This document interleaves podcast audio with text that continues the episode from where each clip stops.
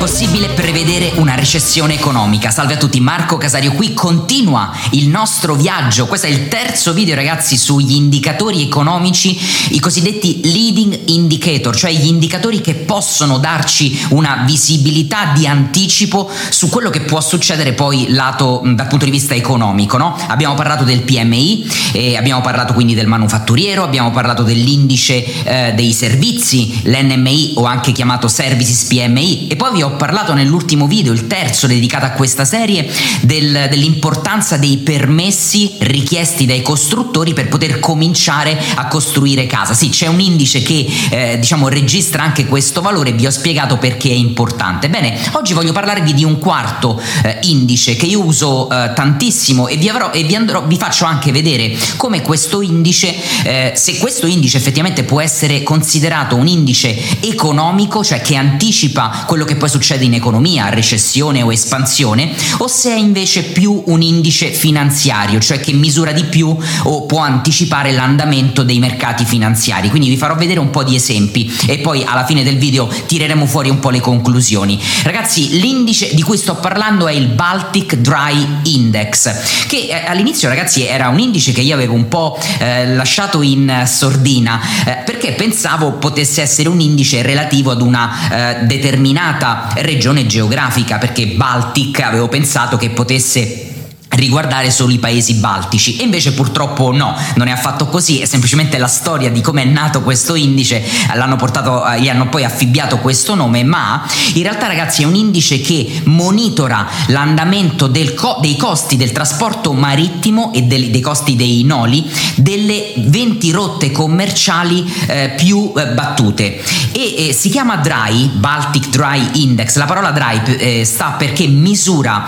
ehm, determinate eh, Ehm, eh, dimensioni di, di, navi e poi andremo a vedere, vi farò vedere anche quali, navi tendenzialmente molto grandi che trasportano appunto eh, cargo, che trasportano merci ma prodotti che sono secchi, quindi non liquidi, non il petrolio, eh, non materiali chimici e sono cosiddetti bulk, cioè sfusi, possono essere per esempio ragazzi il grano, il carbone, il um, ferro, quindi è un indice molto importante questo e spesso viene sottovalutato sottovalutato. E invece in, in, questo percorso che ci stiamo facendo insieme vi sto cercando di mettere, di dare visibilità di tutti questi indicatori, non, non, non perché alla fine ce n'è uno che funziona ed è l'indicatore che vi prevede il futuro, no, perché come al solito bisogna avere, l'economia di oggi è estremamente complessa e la finanza lo è ancora di più, quindi bisogna avere una visione eh, diciamo a 360 gradi, però di cose, di indicatori ce ne stanno tanti, troppi. E tra l'altro alcuni di questi sono lagging indicator, cioè sono indicatori in ritardo, che ci danno informazioni in ritardo, tutti gli indicatori che si usano in finanza, ragazzi, il MACD, l'RSI, tutti questi oscillatori sono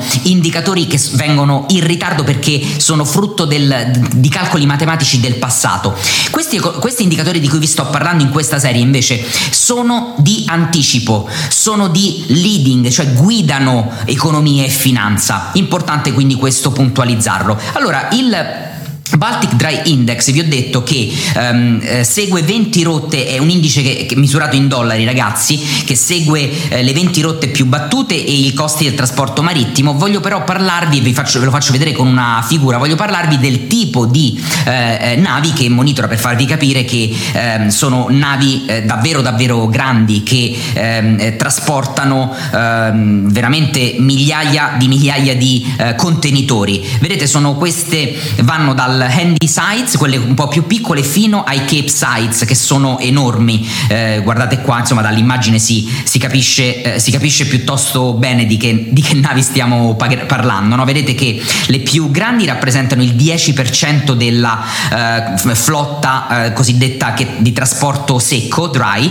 e il, le più piccole rappresentano il 34%, quelle medie il 37%, quelle medio, medio grandi, le Panamax, queste che vedete in questa immagine, rappresentano il 19%. 19, il restante 19%. Quindi questa era la prima considerazione. E adesso voglio andarvi a far vedere che cosa misura quest'indice, che cosa ci sta dicendo quest'indice oggi, in questo momento. Guardate, questo è l'andamento di questo indice quest'anno. Vedete che l'indice, eh, qui siamo a settembre del 2019 eravamo a 2500 dollari e vedete che è cominciato a scendere, è cominciato a scendere, qui siamo a novembre del 2019, è sceso, è sceso, è sceso, era già arrivato a valori molto bassi a febbraio del 2020, quindi è come questa è la prima informazione, è come se avesse quest'anno anticipato quello che poi è successo da fine febbraio, no? Con il Covid, con l'esplosione del, e il lockdown e, e questo, eh, diciamo, questo indice sembra quasi averla anticipata, giusto perché è cominciato a scendere da settembre 2019 e poi ancora più velocemente da dicembre 2019. Poi vedete è risalito un pochino, qui siamo ad aprile, siamo tornati intorno ai 757 dollari e poi è crollato di nuovo a maggio, c'è stato un nuovo minimo a 400,38. Poi poi l'ultimo periodo è rischizzato verso l'alto, vedete siamo arrivati a luglio a 1979, quello che un pochino mi ha preoccupato è stata questa flessione qui in basso, eh, 1296, no siamo arrivati a 1258 e poi adesso sembrerebbe, sembrerebbe abbia rimbalzato. Quindi quello che ci sta dicendo questo indicatore ragazzi, più questo indicatore basso e minore sono i movimenti delle rotte marittime, quindi vuol dire che eh, non vengono trasportate materie prime e prodotti secchi, no? Quindi questo potrebbe eh, dirci parecchio dal punto di vista economico, perché se l'economia gira e deve girare, necessariamente questo materiale deve essere trasportato, se non viene trasportato c'è un problema. Eh, ecco perché quello che voglio vedere adesso per capire se l'economia sarà in grado di recuperare, qua voglio vedere il, i livelli di questo indicatore ritornare verso l'alto e magari tornare tornare ai massimi qua del 2019. Del resto, guardate, io voglio far vedere, guardate questo indice negli ultimi 25 anni, eh, così ce lo andiamo a vedere in maniera eh, precisa anche eh, durante le, le, le, altre recessioni che ci sono state in passato. No? Allora, andiamolo un attimo a caricare.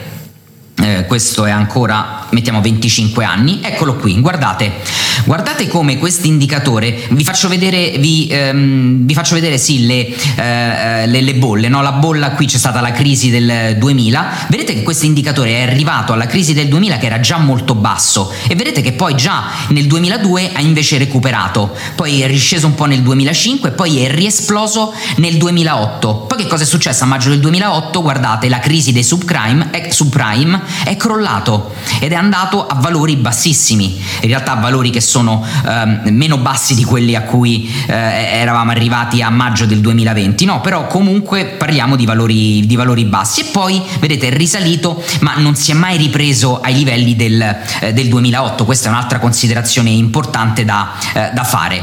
Bene, ora um, abbiamo visto il, um, questo, um, il, diciamo, il BD, chiamiamolo adesso abbreviato il Baltic Dry Index. Adesso ve lo faccio vedere eh, una serie storica del BDI, che è la linea blu, rispetto al GDP, cioè al prodotto interno lordo, perché questo voglio, su questo voglio farvi riflettere, cioè Effettivamente il, questo indice è un indice che anticipa l'economia o semplicemente si muove insieme all'economia? Allora da questo grafico vediamo che effettivamente si muove um, in maniera piuttosto, uh, piuttosto speculare storicamente, no? uh, vedete che qua il GDP è sceso e anche qui l'indice è sceso, forse l'indice in questo caso nell'87 eh, ha anticipato un pochino uh, la parte economica, poi qui è sceso, poi si è rialzato rialzato il GDP, vedete invece ci ha messo un po' di più a rialzarsi, ma si è rialzato leggermente dopo il, questo indice, poi di nuovo qua una discesa e qua era sceso prima, è come se, e questo voglio farvi notare, a notare rispetto al prodotto interno lordo, l'indice tende ad anticipare un pochino le cadute del, pre, del prodotto interno lordo, ma è in ritardo sulla ripartenza dell'economia. Vedete il GDP, il prodotto interno lordo tende a ripartire prima e il eh, questo indice riparte dopo, vedete qua è partito il GDP e qui riparte leggermente dopo, quindi sarà molto interessante vedere quest'anno eh, che cosa farà. E, e adesso ve l'ho fatto vedere rispetto al prodotto interno lordo. Voglio adesso farvi vedere l'indice rispetto allo stock, ai mercati azionari, agli indici azionari. Guardate. La linea blu è sempre il Baltic Dry Index, la linea viola è il VIX, la linea della volatilità. Vedete che qua non c'è tanta um, correlazione, no? Il VIX si muove qua in maniera um, diciamo indipendente, eh, questo rimane pressoché piatto dal 99 fino al 2004, poi si rialza, il VIX scende un pochino, poi il VIX rimane, insomma n- n- non trovo una relazione con il, con il VIX. Vediamo se c'è una relazione con il crude oil, con una materia prima. Ricordate una cosa, il BDI non um, misura come trasporto merci le rotte che trasportano petrolio, però il petrolio è comunque un carbu- viene utilizzato per il carburante, quindi è comunque importante. E qua già vediamo che c'è una certa correlazione, no? Vedete questo indice come si muove in maniera correlata, meno volatile del petrolio che è la linea eh, eh viola, eh, scusate, la linea viola è il BD, quindi il crude oil questa volta è la linea blu, hanno invertito i colori, non mi chiedete perché. Quindi è più volatile il BD, mentre il petrolio è più, più stabile, però qui c'è effettivamente una uh, relazione, no? Vedete qui sale eh, il costo del petrolio e qui era salito il movimento in anticipo, con largo anticipo, anche in questo, qui siamo nel 2000, tra il 2007 e il 2010, vedete il Baltic Dry Index sale prima e poi sale il prezzo del eh, petrolio, come a dire c'è più movimento, le, ci sono più rotte commerciali che vengono eh, battute e, e, quindi di petrolio c'è più richiesta perché serve pu- più petrolio e quando c'è più richiesta e, i prezzi salgono se poi non, non, c'è una produzione che va dietro. No? Qui è crollato con un po' di anticipo nel 2009, 2000, tra il 2008 e il 2010 è crollato il, l'indice e poi è crollato anche il prezzo del petrolio. Interessante, vediamo sui mercati azionari SP 500.